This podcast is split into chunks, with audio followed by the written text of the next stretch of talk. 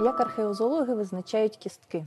Ну, власне, археозоологія галузь е, на межі наук, яка зараз дуже стрімко розвивається. е, Вона е, якраз на межі зоології, археології та палеонтології. Тобто для визначення. е, Для е, якихось інтерпретацій необхідно, по-перше, власне, визначити кістки, хто це був, що за вид, і е, потім вже співвідношення, все інше. По-перше, коли знаходимо кістку, ну от, наприклад, ця. Е, Археозолог повинен визначити, що це за кістка, тобто е, яка саме. У даному випадку це е, велика гомілкова кістка бика свійського або корови. Після того, як визначили, що за кістка, визначається, наприклад, права чи ліва. Якщо це можливо, в даному випадку це права великогомілкова, бо цей виступ такий, це, це те, що таке найбільш показово, він е, знаходиться з медіального боку, тобто з боку ближче до середини тіла. Е, Археозологи повинні знімати взагалі повністю всі, всю інформацію, яка доступна по кістках. Наприклад, е, це сліди зовнішніх якихось дій з боку людини або якихось подій, наприклад, вогню. Тобто, якщо е, на кістці є сліди, е, видно, що вона обгоріла. е, Обов'язково фіксується, якого кольору кістка. Наприклад, зараз е, німці розробили експериментальним шляхом таблиці, по яких можна визначити, скільки і при якій температурі кістка була у вогні. Відповідно, якщо кістка чорного кольору, е, то можемо сказати, що температура е, е, вогню, якому вона піддалася, була десь е, 200-400 градусів Цельсія. Якщо чорна з білим, білий це кальцинований е, шар, е, це вже більша температура біля 800 градусів. Якщо паливого кольору чи зовсім біла, це е, біля 1000 градусів. Що нам це дає? По-перше, е, при яких умовах була така температура? Наприклад, чорний колір це найчастіше багаття. Багаття відкрите, відкрите вогнище. Е, Температура 600-800 градусів це вже якесь закрите вогнище або пічка. Тисяча більше це вже е, обов'язково потрібний доступ кисню додатковий. Це як в кузнях, там міхи чи щось інше. На кістках обов'язково дивимось, е, чи є сліди від якихось ем, орудій, які, якими була кістка розрублена чи надрізана. От, наприклад, е, на цій великій гомілковій кістці є надруби такі.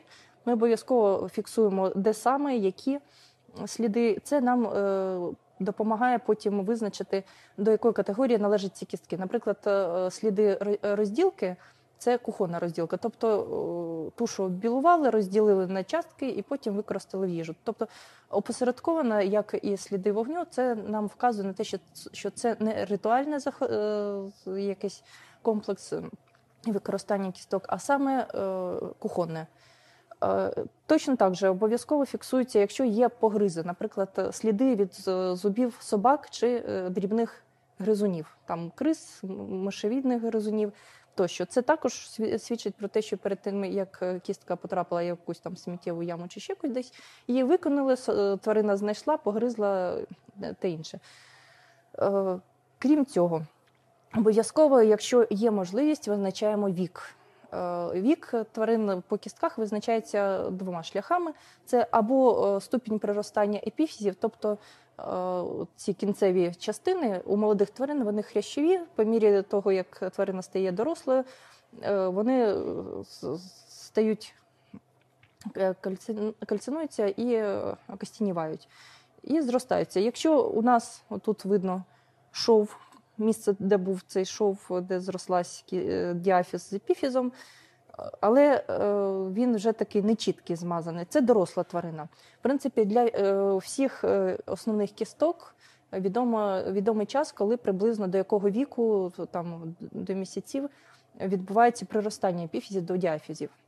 Тобто ми можемо сказати, що це була свійська корова, ну, бик свійський, що це велика гомілкова права кістка. На ній є сліди від ударів е, при розділці її. І це була доросла особина. Тобто, в принципі, з однієї кістки, але це дуже, скажімо так, велика великий уламок, який добре зберігся, дуже часто ці уламки набагато дрібніші. Е, В цьому випадку починаємо е, додатково ще дивитись, які є ознаки. Наприклад, у нас дві кістки. Оця кістка це е, ребро. Ребро теж бика свійського. А оце остистий відросток хребця бика свійського. В принципі, вони дуже схожі, ну якщо так на перший погляд. Але приймається до уваги, наприклад, кривизна кістки. Е, е, Ну, подумки можемо розділити, е, провести поперечний розріз і порівняти, на яких ділянках яка форма цього розрізу. І тоді ну, вже можна побачити, що це насправді різні кістки. І обов'язково, якщо людина визначає, якщо є якісь сумніви, це працювати з колекціями. Є при музеях остеологічні колекції, або е, фахівці самі роблять порівняльні кол- колекції. Якщо є питання, то людина повинна е, не наприклад не писати, що скоріш це, але може е, це інший вид. Е, Найкраще або визначити точно, або тоді написати завжди є графа невизначені кістки, які не можна визначити просто за станом їх збереженості.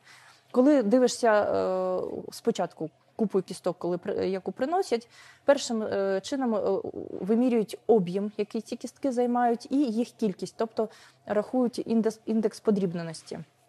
Це нам дає додаткову інформацію. Кістки були, ну, скажімо так, вони піддавалися якомусь додатковому подрібненню, або вони там відповідають знов таки розмірам кухонних залишків, розроблені індекси, які, по яких це все можна подивитись. Якщо уламки великі, індекс подрібності менше 30, це, скоріш за все, е, ритуальне використання тварин, тобто це е, ну, цілі кістки, фактично йдуть з поховань чи якихось таких е, ритуальних споруд.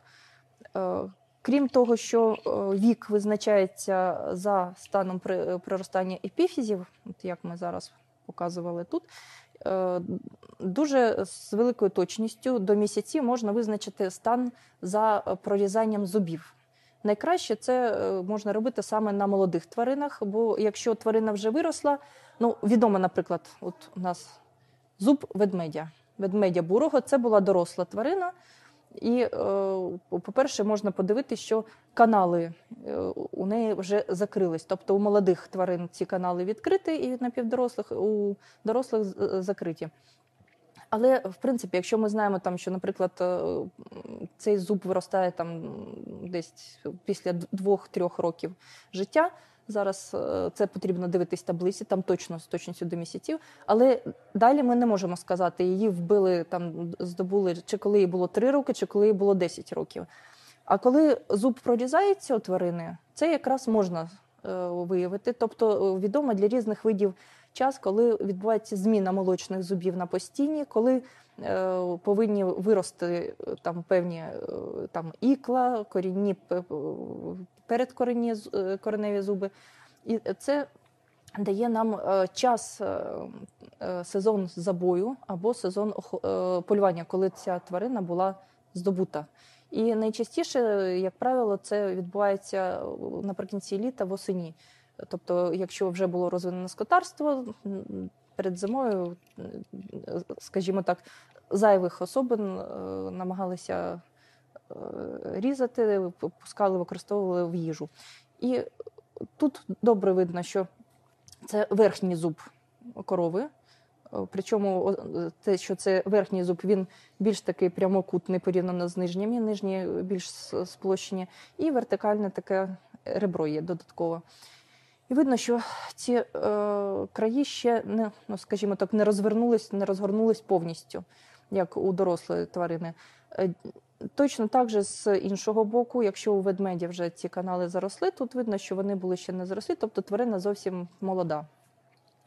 І е, всі ці е, дані, вся ця інформація в цілому, вона е, дає нам цілий пласт, такий, який потім аналізується, статистично обробляється. І після всього цього вже починається ін- ін- інтерпретування.